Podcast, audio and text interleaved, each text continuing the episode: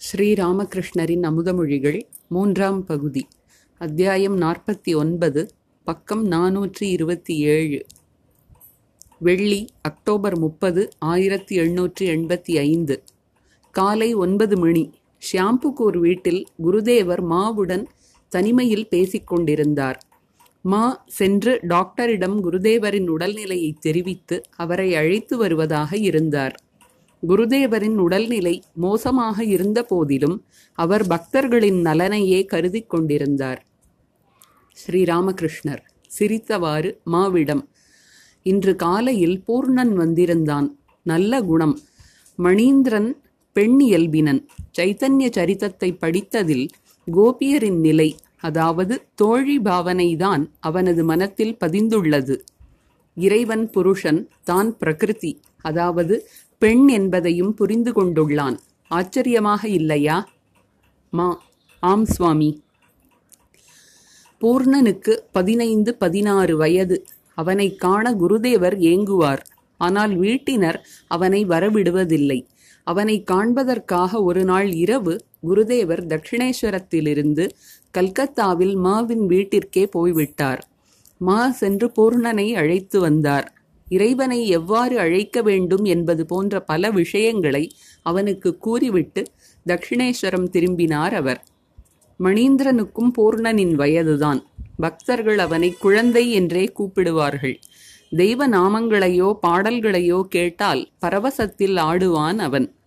ஏறக்குறைய பத்தரை மணிக்கு டாக்டர் சர்க்காரின் வீட்டை அடைந்தார் மா. மாடியில் உள்ள விருந்தினர் அறைக்கு அடுத்துள்ள வராந்தாவில் அவருடன் பேசிக் கொண்டிருந்தார் டாக்டருக்கு எதிரே ஒரு கண்ணாடி தொட்டியில் உள்ள தண்ணீரில் செம்மீன்கள் நீந்திக் கழித்துக் கொண்டிருந்தன. டாக்டர் இடையிடையே ஏலக்காய் தோல்களை தண்ணீரில் போட்டுக்கொண்டிருந்தார் சிட்டுக்குருவிகளுக்காக மைதா மாவினால் ஆன சிறு சிறு உருண்டைகளையும் அவ்வப்போது எரிந்தார். மா பார்த்து கொண்டிருந்தார். டாக்டர் சிரித்தவாறு மாவிடம் இந்த செம்மீன்கள் என்னையே பார்த்து கொண்டிருக்கின்றன. நான் போடுகின்ற ஏலக்காய் தோள்களை பார்க்கவில்லை. அதனால்தான் சொல்கிறேன் வெறும் பக்தியினால் என்ன பயன்? ஞானமும் வேண்டும். மா சிரித்தார். அதோ அந்த சிட்டுக்குருவிகளை பாருங்கள். மைதா உருண்டைகளை போடுகிறேன். அவை பறந்து போகின்றன. பயத்தின் காரணமாகத்தான் அவை பறக்கின்றன. ஞானம் இல்லாததால் அவைகளுக்கு பக்தியும் இல்லை. இது உணவு என்பதை அவை அறியவில்லை. டாக்டரும் மாவும் விருந்தினர் அறையில் சென்று உட்கார்ந்தனர். அறையின் நான்கு பக்கங்களிலும் அலமாரிகள் அவற்றில் ஏராளம் புத்தகங்கள். டாக்டர் சற்று ஓய்வெடுத்தார். மா புத்தகங்களை எடுத்து பார்த்தார். கெனான் ஃபெர்ரர் எழுதிய இயேசுவின் சரிதம் லைஃப் ஆஃப் ஜீசஸ் என்ற புத்தகத்தை சிறிது படித்தார். டாக்டர் இடையிடையே பேசினார். எவ்வளவு சிரமப்பட்டு ஹோமியோபதி ஆஸ்பத்திரி ஆரம்பித்தார் என்பது பற்றி கூறினார். ஆயிரத்தி எண்ணூற்றி எழுபத்தி ஆறில் கல்கத்தா மருத்துவ இதழில் கல்கட்டா ஜேர்னல் ஆஃப் மெடிசின் வெளிவந்த அது பற்றிய கடிதங்களை படிக்குமாறு மாவை கேட்டுக்கொண்டார் டாக்டர் ஹோமியோபதியில் மிகுந்த ஈடுபாடு கொண்டவர். முங்கரின் நியூ தியாலஜி என்ற புத்தகத்தை மா எடுத்தார். அதை டாக்டர் பார்த்தார். டாக்டர். முங்கர் தம் கருத்துக்களை நல்ல தர்க்க முறையில் இதில் நிலைநாட்டியுள்ளார். உங்கள் சைத்தன்யர் ஏதோ சொன்னார் புத்தர் சொன்னார் ஏசுநாதர் சொன்னார் எனவே நம்புங்கள். இந்த கதையெல்லாம் இதில் இல்லை. மா சிரித்தவாறு. சைத்தன்யரையும் புத்தரையும் நம்பக்கூடாது முங்கரை நம்ப வேண்டும். அப்படித்தானே? டாக்டர் நீங்கள் என்ன வேண்டுமானாலும் சொல்லிக் கொள்ளுங்கள். மா யாரோ ஒருவர் கூறியதாகச் சொல்ல வேண்டும். அது முங்கராக இருக்கட்டுமே. டாக்டர் சிரித்தார். பிற்பகலில் டாக்டர் புறப்பட்டார். மாவும் வண்டியில் ஏறிக்கொண்டார். வண்டி ஷியாம்புகூரை நோக்கி விரைந்தது. இருவரும் பேசிக்கொண்டே சென்றனர். அவ்வப்போது குருதேவரை காண வருகின்ற டாக்டர் பாதுரியை பற்றி அவர்கள் பேசினர். மா சிரித்தவாறு கல் மண் என்று நீங்கள் இனி மீண்டும் ஒரு முறை ஆரம்பிக்க வேண்டும் என்று பாதுரி கூறினார். டாக்டர் ஏன் அப்படி? மா மகாத்மாக்கள் சூக்ஷ்ம சரீரம் இதையெல்லாம் நீங்கள் நம்புவதில்லை. பாதுரி ஒரு தியோசபிஸ்ட் என்று தோன்றுகிறது. அவதார லீலையையும் நீங்கள் ஒப்புக்கொள்வதில்லை. அதனால்தான் நீங்கள் இறந்தால் கட்டாயம் மனிதனாக பிறக்க மாட்டீர்கள் ஒரு பிராணியாகவோ பறவையாகவோ செடி கொடியாகவோ கூட பிறப்பு ஏற்படாது. கல் மண் இவற்றிலிருந்து ஆரம்பித்து பல பிறவிகளுக்கு பிறகே உங்களுக்கு மனிதப் பிறவி வரக்கூடும் என்று அவர் கூறுகிறார். டாக்டர் அம்மாடியோ? மா உங்கள் அறிவியல் அறிவும் பொய்யறிவு என்று அவர் கூறினார். இந்த அறிவு நிலையற்றது என்பதை அவர் ஓர் உவமை காட்டி விளக்கினார். இரண்டு கிணறுகள் ஒன்றில் கீழுள்ள ஊற்றிலிருந்து தண்ணீர் வருகிறது மற்றொன்றில் ஊற்றில்லை. அது மழை நீரால் நிறைந்திருக்கிறது. இந்த தண்ணீர் நீண்ட நாள் நிலைக்காது. அதுபோல் உங்கள் அறிவியல் அறிவும் மழை தண்ணீரைப் போல் குறுகிய காலத்திற்குள் வறண்டு விடுமாம். டாக்டர் புன்சிரிப்புடன் அப்படியா? வண்டி காரன் வேலிஸ் தெருவை அடைந்தது. டாக்டர் சர்க்கார் டாக்டர் பிரதாப்பையும் வண்டியில் ஏற்றிக்கொண்டார் பிரதாப் நேற்று குருதேவரை காணச் சென்றிருந்தார். குருதேவர் பல பக்தர்களுடன் மாடியில் உள்ள அறையில் உட்கார்ந்திருந்தார். டாக்டர் சர்க்கார் மற்றும் டாக்டர் பிரதாப்புடன் பேசத் தொடங்கினார். டாக்டர் சர்க்கார் சிரித்தவாறு குருதேவரிடம் மறுபடியும் காசி வந்ததா? வங்க மொழியில் காசி என்றால் இருமல் என்ற பொருளும் உண்டு. அப்படியானால் காசிக்கு போவதுதான் நல்லது. எல்லோரும் சிரித்தனர். ஸ்ரீராமகிருஷ்ணர் சிரித்தவாறு ஆனால் அது முக்தியை கொடுக்கும் அப்பா. எனக்கு முக்தி வேண்டாம் பக்திதான் வேண்டும். டாக்டரும் பக்தர்களும் சிரித்தனர். டாக்டர் பிரதாப் டாக்டர் பாதுரியின் மருமகன் குருதேவர் பிரதாப்பிடம் அவரது மாமனாரை பற்றி பெருமையாக பேசினார். ஸ்ரீராமகிருஷ்ணர் பிரதாப்பிடம் எவ்வளவு அருமையானவர் இறைவனை நினைக்கிறார். நல்ல ஆச்சாரம் உடையவர் அருவம் உருவம் எல்லாம் ஏற்றுக்கொள்கிறார். டாக்டர் சர்க்காரின் பிறப்பு மீண்டும் கல் மண் இவற்றிலிருந்துதான் ஆரம்பிக்கும் என்று டாக்டர் பாதுரி சொன்னதை கூற மா மிகவும் விரும்பினார். எனவே குருதேவரின் காதில் விழும்படி சிறிய நரேனிடம் மெதுவாக கல் மண் பற்றி பாதுரி குறிப்பிட்டது உனக்கு நினைவிருக்கிறதா? என்று கேட்டார். அதை கேட்ட குருதேவர் சிரித்தவாறு டாக்டர் சர்க்காரிடம் பாதுரி உங்களைப் பற்றி என்ன சொன்னார் தெரியுமா? நீங்கள் எதையும் நம்புவதில்லை. அதனால் இந்த யுகம் முடிந்த பிறகு நீங்கள் மீண்டும் கல் மண்ணிலிருந்துதான் உங்கள் பிறப்பை தொடங்க வேண்டுமாம். எல்லோரும் சிரித்தனர். டாக்டர் சர்க்கார் சிரித்தவாறு கல் மண்ணிலிருந்து என் பிறப்பை தொடங்கி பல பிறவிகளுக்கு பிறகு மனிதனாக பிறந்து இங்கு வர நேர்ந்தால் அப்போது மீண்டும் கல் மண்ணிலிருந்து தொடங்க வேண்டுமே. டாக்டரும் மற்றவர்களும் சிரித்தனர். நோயுற்றிருந்தும் குருதேவர் பரவச நிலையில் ஆழ்வது தெய்வீக விஷயங்களை பேசுவது பற்றி பேச்சு நிகழ்ந்தது. பிரதாப் நேற்று நீங்கள் பரவசத்தில் ஆழ்ந்திருந்ததைக் கண்டேன். ஸ்ரீராமகிருஷ்ணர் அது தானாகவே ஏற்பட்டது அதிகமாக இல்லை. சர்க்கார் பேசுவதும் பரவச நிலையும் இப்பொழுது உங்களுக்கு நல்லதல்ல.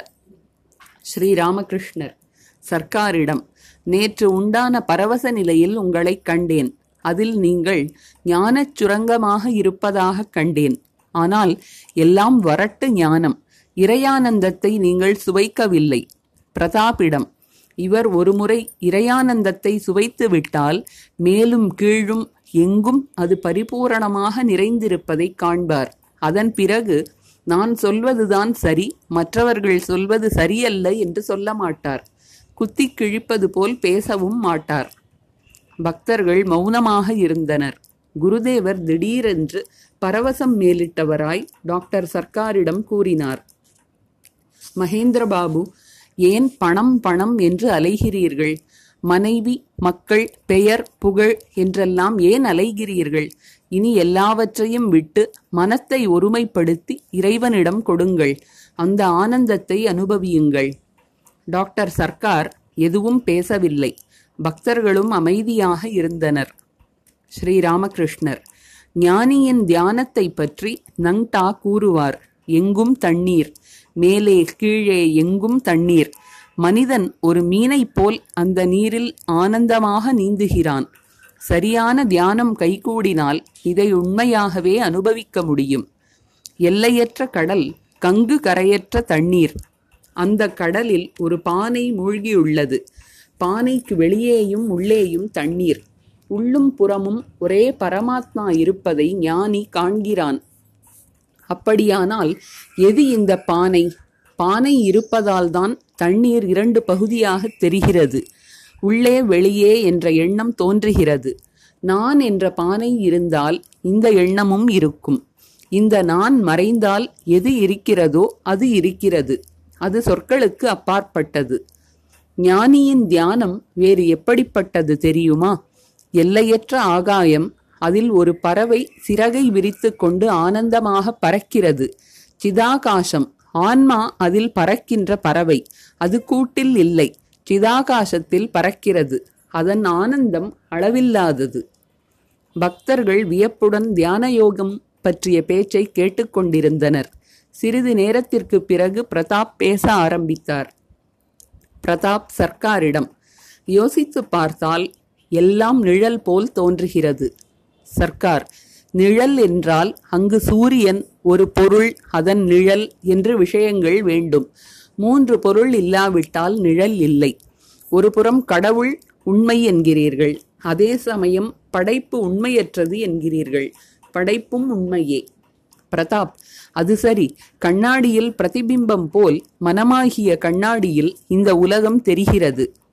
டாக்டர் சர்க்கார் பொருள் இல்லாவிட்டால் எப்படி பிரதிபிம்பம் ஏற்படும்?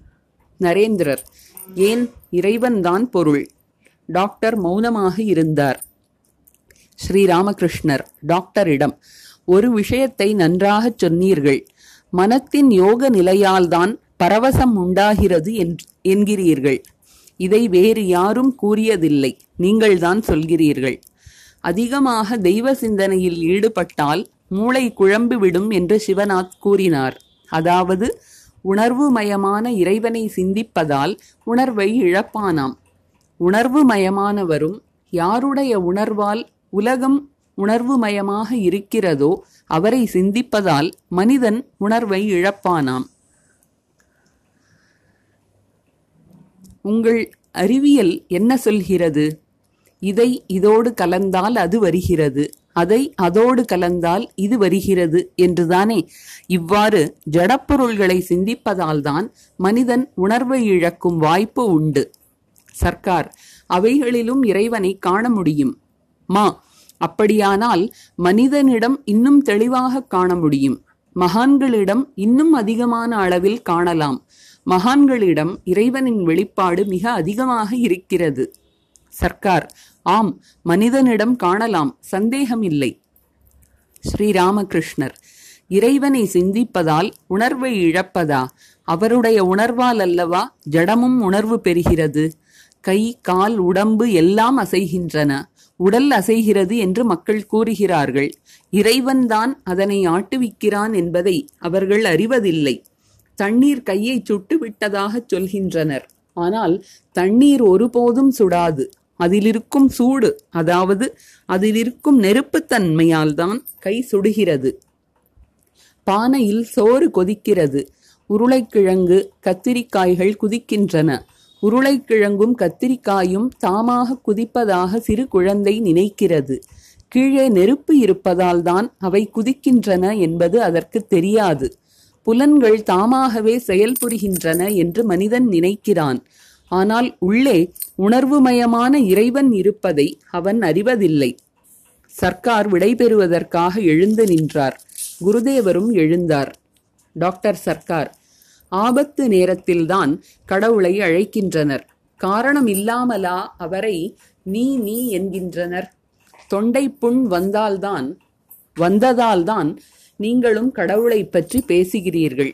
நீங்கள் கூறுவது போல் இப்போது பஞ்சடிப்பவனிடம் மாட்டிக்கொண்டுள்ளீர்கள். அவனிடமே சொல்லுங்கள் நீங்கள் கூறியதையே நான் எடுத்து காட்டுகிறேன். ஸ்ரீராமகிருஷ்ணர் நாம் சொல்வதற்கு ஒன்றுமில்லை.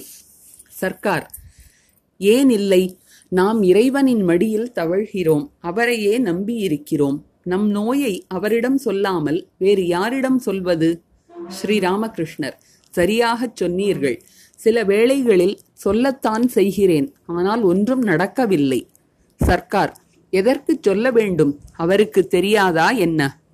ஸ்ரீராமகிருஷ்ணர் சிரித்தவாறு ஒரு முகமதியன் தொழுகை வேளையில் ஓ அல்லா ஓ அல்லா என்று உறக்கக் கத்தினான். அதைக் கண்ட ஒருவன் நீ அல்லாவை ஏன் அவ்வளவு உறக்க கத்தி கூப்பிடுகிறாய்? எறும்பின் காலில் உள்ள சிலம்பின் ஒலியை கூட அவரால் கேட்க முடியுமே என்றான். மனம் யோகத்தில் நிலை பெற்றவன் இறைவனை வெகு அருகில் காண்கிறான். இதயத்திலேயே காண்கிறான். ஆனால் ஒன்று எவ்வளவு தூரம் இந்த யோகம் கைகூடுமோ அந்த அளவுக்கு மனம் புறப்பொருட்களிலிருந்து விலகுகிறது. பக்தமாலாவில் வில்வமங்களன் என்ற பக்தனை பற்றிய கதை வருகிறது. அவன் விலைமகளின் வீட்டிற்கு செல்பவன்.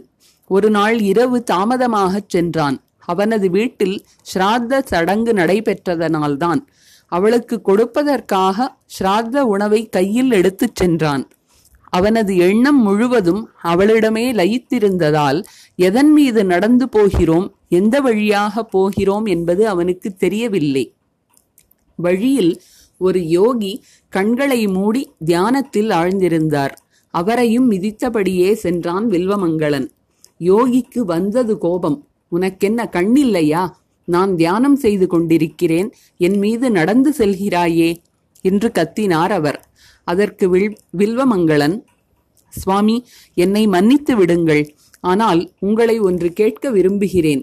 விலைமகளை நினைத்ததிலேயே எனக்கு புற உணர்வு இல்லாமல் போய்விட்டது. நீங்களோ இறைவனை நினைத்து கொண்டிருக்கிறீர்கள். ஆனாலும் உங்கள் எண்ணமெல்லாம் புற உலகத்தில் ஈடுபட்டுள்ளதே. இது என்ன தியானம்? என்றான். கடைசியில் அவன் உலகை துறந்து இறை வழிபாட்டில் ஈடுபட்டான். அவன் அந்த விலைமகளிடம் நீ என் குரு இறைவனிடம் எவ்வாறு அனுராகம் கொள்ள வேண்டும் என்பதை நீதான் எனக்கு கற்றுத்தந்தாய் என்று கூறி அவளை தாயாக கருதி அவளையும் துறந்தான். சர்க்கார் பெண்ணை தாயாக கருதுவது தாந்திரிக சாதனை அல்லவா? ஸ்ரீராமகிருஷ்ணர் ஒரு கதை சொல்கிறேன் கேளுங்கள். ஒரு மன்னன் இருந்தான். அவன் ஒரு பண்டிதரிடம் தினமும் பாகவதம் கேட்டு வந்தான். பாகவதம் படித்து முடிந்ததும் பண்டிதர் அரசனிடம் மன்னா புரிந்ததா? என்று கேட்பார். மன்னனும் முதலில் நீங்கள் புரிந்து கொள்ளுங்கள் என்று தினமும் விடையளிப்பான். பாகவத பண்டிதர் வீடு திரும்பியதும் அரசன் ஏன் ஒவ்வொரு நாளும் இப்படிச் சொல்கிறான்? என்று எண்ணுவார். நான் ஒவ்வொரு நாளும் கஷ்டப்பட்டு அவனுக்கு விளக்குகிறேன். அவனோ நீ முதலில் புரிந்து கொள் என்று என்னிடம் திரும்பிச் சொல்கிறானே. இதன் பொருள் என்ன? என்று நினைத்தார். பண்டிதர் சாதனை தவம் செய்பவர் செய்பவர். நாட்கள் கழிந்தன. மன்னனது வார்த்தைகளின் பொருள் அவருக்கு புரியலாயிற்று. இறைவன் மட்டுமே உண்மை. வீடு மனைவி பணம் மக்கள் பெயர் புகழ் எதுவுமே உண்மையல்ல. உலகம் வெறும் தோற்றமே என்ற உணர்வு உண்டானது. பண்டிதர் உலகைத் துறந்தார். போகும்போது ஒருவனிடம் நான் இப்போது புரிந்து கொண்டேன் என்பதை மன்னனிடம் போய் கூறிவிடு என்று சொல்லிச் சென்றார். மற்றொரு கதையும் சொல்கிறேன் கேளுங்கள். தினமும் பாகவதம் படித்து விளக்கிச் சொல்ல ஒருவனுக்கு பாகவத பண்டிதர் தேவையிருந்தது ஆனால் கிடைக்கவில்லை. எவ்வளவோ தேடிய பிறகு ஒருவன் அவனிடம் வந்து ஐயா நல்ல பண்டிதர் ஒருவர் கிடைத்து விட்டார் என்று சொன்னான். நல்லது அவரை அழைத்து வா என்றான் அவன். வந்தவன் அதற்கு ஆனால் அதில் சிறிது சிக்கல் உள்ளது. அந்த பண்டிதரிடம் ஏரும் மாடுகளும் உள்ளன. நாள் முழுவதும் அவற்றை வைத்துக்கொண்டு நிலத்தில் பாடுபட வேண்டியிருக்கிறது. விவசாயத்தை கவனிக்க வேண்டியிருக்கிறது.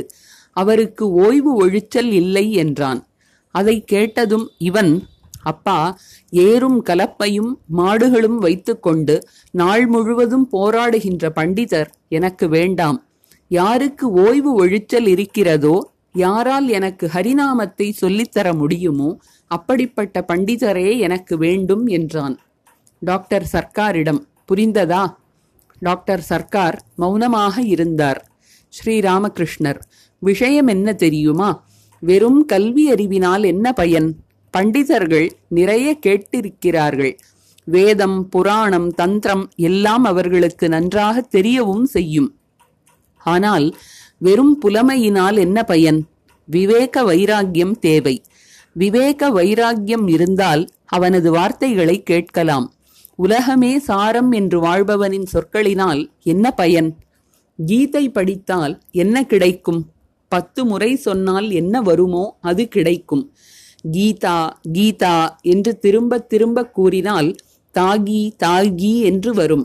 காமினி காஞ்ச காஞ்சன பற்றை விட்டவன் யாரோ? இறைவனிடம் முழுமையான பக்தியை கொண்டவன் யாரோ? அவனே கீதையின் ரகசியத்தை அறிந்தவன். கீதை புத்தகம் முழுவதையும் படிக்க வேண்டிய அவசியமில்லை. அது கூறுகின்ற தியாகத்தை கடைபிடிக்க முடிந்தால் அதுதான் பெரிய விஷயம். சர்க்கார். தியாகி என்று கூற வேண்டுமானால் ஒரு யாவை கொண்டு வர வேண்டுமே?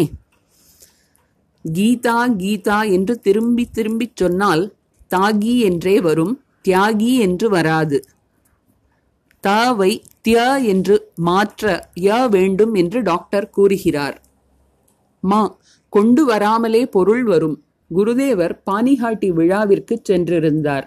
அங்கு நவத்வீப கோஸ்வாமியுடன் கீதை பற்றி பேச்சு நடந்தது. அவர் இலக்கண விதிப்படி தாகி தியாகி எல்லாம் ஒன்றுதான் என்று கூறினார். சர்க்கார் ராதா என்ற வார்த்தையின் பொருளை ஒருவன் எனக்கு கூறினான். ராதா என்றால் என்ன தெரியுமா? அதை திருப்பி படித்தால் தாரா என்று வருமே அதுதான். எல்லோரும் சிரித்தனர். தாரா என்பதற்கு பொருள் எதுவும் இல்லை பேச்சிற்கு ஒரு முற்றுப்புள்ளி வைப்பதற்காக டாக்டர் அவ்வாறு சொல்லியிருக்கலாம். டாக்டர் சர்க்காரும் சிரித்துக்கொண்டே இன்று இதுவரை போதும் என்று சொல்லி விடை பெற்றார். மா குருதேவரின் அருகில் தனிமையில் உட்கார்ந்து டாக்டர் சர்க்காரின் வீட்டில் நடந்த உட- உரையாடலை பற்றி தனிமையில் கூற ஆரம்பித்தார். மா குருதேவரிடம் செம்மீன்களுக்கு ஏலைக்காய் தோலும் சிட்டுக்குருவிகளுக்கு மைதா உருண்டைகளும் கொடுத்தார். அப்போது என்னிடம் பார்த்தீர்களா அவை ஏலக்காய் தோலை பார்க்கவில்லை அதனால்தான் ஓடிவிட்டன. ஆகவே முதலில் ஞானம் வேண்டும். பிறகு பக்தி. அந்த சிட்டுக்குருவிகளும் மைதா உருண்டைகளை போட்டதும் பறந்தோடி விட்டன அவைகளுக்கு ஞானமில்லாத காரணத்தினால் பக்தியும் உண்டாகவில்லை என்றார். ஸ்ரீராமகிருஷ்ணர் சிரித்தவாறு அந்த ஞானம் என்பது உலக ஞானம். அவர்களுடைய சயின்ஸ் கூறுகின்ற ஞானம். மா சைத்தன்யர் கூறினார் புத்தர் கூறினார் இயேசுநாதர் கூறினார் என்பதற்காக அதை நம்புவது சரியல்ல என்றும் கூறினார். அவருக்கு பேரன் பிறந்திருக்கிறான். நான் என் மருமகளை வீட்டில் பார்க்கவே முடிவதில்லை. அவ்வளவு கூச்ச சுபாவம் உடையவள் மிகவும் அமைதியானவள் என்றெல்லாம் தன் மருமகளை புகழ்ந்தார் ஸ்ரீராமகிருஷ்ணர். இந்த இடம் நான் சொல்வதை பற்றி சிந்திக்கிறார். படிப்படியாக அவரிடம் ஸ்ரத்தை வருகிறது. அகங்காரம் அடியோடு போகுமா என்ன? எவ்வளவு படிப்பு பெயர் புகழ் எவ்வளவு பணம்? ஆனாலும் இந்த இடத்தின் என் வார்த்தைகளுக்கு மரியாதை காட்டாமல் இருப்பதில்லை. மாலை ஐந்து மணி. குருதேவர் மாடியில் உள்ள அறையில் உட்கார்ந்திருந்தார். அவரைச் சுற்றி பக்தர்கள் அமைதியாக உட்கார்ந்திருந்தனர். அவர்களில் பெரும்பாலோர் புதியவர்கள். அறையில் அமைதி நிலவியது. மா அருகில் இருந்தார். குருதேவர் அவருடன் தனிமையில் ஏதோ ஓரிரு வார்த்தைகள் பேசினார். குருதேவர் சட்டை அணிய விரும்பியதால் மா அதை அவருக்கு அணிவித்தார். ஸ்ரீராமகிருஷ்ணர் மாவிடம் இப்போதெல்லாம் எனக்கு பெரிதாக தியானம் தியானம் செய்ய வேண்டியதில்லை. ஒரேடியாக எல்லையற்ற சச்சிதானந்த உணர்வு ஏற்பட்டு விடுகிறது. இப்போதெல்லாம் தரிசனம் மட்டுமே. மா அமைதியாக இருந்தார். அறையிலும் ஒரே அமைதி. சிறிது நேரத்திற்கு பிறகு குருதேவர் மீண்டும் மாவிடம் பேச ஆரம்பித்தார். இவர்களெல்லாம் எதுவும் பேசாமல் உட்கார்ந்திருக்கிறார்கள். பேச்சு பாட்டு எதுவும் இல்லை. என்னையே பார்த்து கொண்டிருக்கிறார்களே அப்படி இதில் என்னிடம் என்ன காண்கிறார்கள்? தன்னில் இறை சக்தி அவதரித்திருக்கிறது. அதனால்தான் இவ்வளவு பேர் இங்கே இழுக்கப்படுகிறார்கள். வைத்த கண் வாங்காமல் ஒரே பார்வையாக பார்த்து கொண்டிருக்கிறார்கள் என்பதை குருதேவர் சுட்டிக்காட்டுகிறாரா? மா விடை கூறினார். சுவாமி இவர்கள் உங்களைப் பற்றி முன்பே கேள்விப்பட்டிருக்கின்றனர். வேறெங்கும் காண கிடைக்காத ஆனந்தமயமான குழந்தை இயல்பு அகங்காரமல்லாத நிலை இறைவனிடம் பிரேமைப்பித்து இவற்றையெல்லாம் இன்று உங்களிடத்தில் காண்கின்றனர். அன்று நீங்கள் ஈசானின் வீட்டிற்கு சென்றிருந்தீர்கள். அங்கே வெளியறையில் நடந்து கொண்டிருந்தீர்கள். நாங்களும் அங்கே இருந்தோம். அப்போது ஒருவர் உங்களிடம் வந்து உங்களைப் போன்ற ஆனந்தமயமானவரை ஒருபோதும் கண்டதில்லை என்று கூறினார். இப்படி கூறிவிட்டு மா மௌனமாக இருந்தார். அறையில் மீண்டும் அமைதி. சிறிது நேரத்திற்கு பிறகு குருதேவர் மாவிடம் மெல்லிய குரலில் கூறினார் ஸ்ரீராமகிருஷ்ணர் அது சரி டாக்டர் எப்படி இருக்கிறார்? இந்த இடத்தின் பேச்சை எல்லாம் இப்போது ஏற்றுக்கொள்கிறாரா? மா நல்ல விதை எவ்வாறு முளைக்காமல் போகும்? என்றாவது ஒரு நாள் முளைத்தே தீரும். அன்று நீங்கள் கூறிய ஒரு விஷயம் எனக்கு சிரிப்பை தருகிறது. ஸ்ரீ ராமகிருஷ்ணர் எந்த விஷயம்? மா எதுமல்லிக்கின் ஞாபக மறதி பற்றி கூறினீர்கள். எந்த கரியில் உப்பு அதிகம்? எதில் குறைவு என்பது கூட அவருக்கு தெரியாதாம். அந்த அளவுக்கு கவனக்குறைவு. யாராவது இதில் உப்பு இல்லை என்று சொன்னால் என்ன என்ன? உப்பு இல்லையா? என்று கேட்பார். இதை நீங்கள் டாக்டரிடம் சொன்னீர்கள். உடனே அவர் நானும் பெரிய மறதிக்காரன்தான் என்றார். அதற்கு நீங்கள் இந்த ஞாபக மறதி உலகியல் எண்ணங்களால் வந்தது. தெய்வ சிந்தனையால் வந்தது அல்ல என்று புரிய வைத்தீர்கள். ஸ்ரீராமகிருஷ்ணர் அதையெல்லாம் அவர் சிந்தித்து பார்ப்பார் அல்லவா மா கட்டாயம் சிந்திப்பார். ஆனால் அவருக்கு வேலை அதிகம். பலவற்றை மறந்து விடுகிறார். பெண்ணை தாயாக கருதுவது தாந்திரிக உபாசனை என்று இன்றும் அருமையாக ஒன்றை கூறினார். ஸ்ரீராமகிருஷ்ணர் நான் அதற்கு என்ன சொன்னேன்? மா நீங்கள் ஏரும் மாடுகளும் வைத்திருக்கும் பாகவத பண்டிதரை பற்றி கூறினீர்கள். குருதேவர் சிரித்தார். மேலும் பண்டிதரே நீங்கள் முதலில் புரிந்து கொள்ளுங்கள் என்று ஒரு மன்னன் சொன்னது பற்றியும் கூறினீர்கள். குருதேவர் சிரித்தார். கீதையை பற்றி சொன்னீர்கள். காமினி காஞ்சனத்தை விடுவது காமினி காஞ்சன பற்றை விடுவது என்பதுதான் கீதையின் சாரம். உலகியல் மனிதன் எப்படி பிறருக்கு உபதேசம் அளிக்க முடியும் என்பதையும் டாக்டரிடம் கூறினீர்கள். ஆனால் அதை அவரால் புரிந்து கொள்ள முடியவில்லை என்று தோன்றுகிறது. கடைசியில் தாரா தாரா என்று கூறி பேச்சை மாற்றிவிட்டார். குருதேவர் பக்தர்களின் நன்மை பற்றி சிந்தித்துக் கொண்டிருந்தார். பக்தர்களான பூர்ணனும் மணீந்திரனும் சிறுவர்கள். பூர்ணனை சந்திக்குமாறு மணீந்திரனை அனுப்பி வைத்தார் குருதேவர். இரவு நெருங்கிக் கொண்டிருந்தது. குருதேவரின் அறையில் விளக்கு எரிந்தது. குருதேவரை காண வந்திருந்தவர்களும் பக்தர்கள் சிலரும் அந்த அறையில் ஒரு பக்கத்தில் அமர்ந்திருந்தனர். குருதேவர் அகமுகமானவராக இருந்தார். பேசவில்லை. அங்கு இருந்தவர்களும் இறைவனை சிந்தித்த வண்ணம் மௌனமாக இருந்தனர். சிறிது நேரத்திற்கு பிறகு நரேந்திரர் ஒரு நண்பருடன் வந்தார். நண்பனை குருதேவரிடம் கூட்டி வந்து இவன் எனது நண்பன் சில நூல்களை எழுதியுள்ளான். கிரண்மயி இவன் எழுதியதுதான் என்று அறிமுகப்படுத்தினார். நண்பர் குருதேவரை வணங்கிவிட்டு உட்கார்ந்தார். குருதேவருடன் பேச விரும்பினார் அவர். நரேந்திரர் இவன் ராதாகிருஷ்ணரை பற்றி எழுதியுள்ளான். ராமகிருஷ்ணர் எழுத்தாளரிடம் ஸ்ரீராமகிருஷ்ணர். என்னப்பா என்ன எழுதியிருக்கிறாய்? சொல் பார்க்கலாம். எழுத்தாளர். ராதாகிருஷ்ணரே பரபிரம்மம். அவர் ஓம்காரத்தின் பிந்து ஆவார். பிந்து என்றால் புள்ளி. ஓம்காரம் ம் என்ற புள்ளியில் நிறைவுறுகிறது. ஓங்காரத்தின் நிறைவாக ராதாகிருஷ்ணர் இருப்பதாக எழுத்தாளர் கூறுகிறார். ராதாகிருஷ்ணராகிய அந்த பரபிரம்மத்திலிருந்தே மகாவிஷ்ணு தோன்றினார். மகாவிஷ்ணுவிலிருந்து புருஷனும் பிரகிருதியும் அதாவது சிவனும் துர்கையும் தோன்றினர். ஸ்ரீராமகிருஷ்ணர். பேஷ் நந்தகோஷ் நித்யராதையை கண்டார். பிரேமராதை பிருந்தாவனத்தில் லீலை புரிந்தாள். சந்திராவளி காமராதை. காமராதை பிரேமராதை. இன்னும் முன்னால் சென்றால் நித்யராதை. வெங்காயத்தை உரித்தால் முதலில் சிவப்பு தோல் அதை அடுத்து மங்கிய சிவப்பு தோல் அதன் பிறகு வெள்ளை தோல். அதன் பிறகு தோல் இல்லை. இதுதான் நித்யராதையின் நிலை. இது அல்ல இது அல்ல என்ற ஆராய்ச்சி அறிவு எங்கு முடிவு பெறுகிறதோ அது. நித்ய ராதாகிருஷ்ணர் லீலை ராதாகிருஷ்ணர். சூரியனும் அதன் கிரணமும் போல். சூரியனின் நிலை நித்தியம் கிரணத்தின் நிலை லீலை. சுத்த பக்தன் சில சமயம் நித்தியத்திலும் சில சமயம் லீலையிலும் இருப்பான். நித்தியம் யாருடையதோ அவருடையதே லீலையும் இரண்டும் கிடையாது பலவும் கிடையாது. எழுத்தாளர் சுவாமி பிருந்தாவன கிருஷ்ணர் மதுரா கிருஷ்ணர் என்று ஏன் கூறுகின்றனர்? ஸ்ரீராமகிருஷ்ணர் அது கோஸ்வாமிகளின் கருத்து. மேற்கு பகுதியில் உள்ள பண்டிதர்கள் அப்படி கூறுவதில்லை. அவர்களுக்கு கிருஷ்ணர் மட்டும்தான் ராதை இல்லை. துவாரகையில் இப்படிப்பட்ட கிருஷ்ணர் தான் எழுத்தாளர் சுவாமி ராதாகிருஷ்ணர் தான் பரபிரம்மம். ஸ்ரீராமகிருஷ்ணர் நல்லது ஆனால் அவரால் எல்லாம் முடியும். அதே அவர்தான் அருவமும் உருவமும். அவரே தனிநபரும் பிரபஞ்சமும். அவரே பிரம்மம் அவரே சக்தி. இது என்று அவரை வரையறுத்து சொல்லிவிட முடியாது. அவருக்கு எல்லையே இல்லை. அவரால் எல்லாம் முடியும். பருந்தும் கழுகும் எவ்வளவுதான் உயரப் பறந்தாலும் அவற்றால் ஆகாயத்தை தொட முடியாது. பிரம்மம் எப்படி என்று கேட்டால் அதை விளக்க முடியாது. அனுபூதி கிடைத்தால் கூட அதை கூற முடியாது.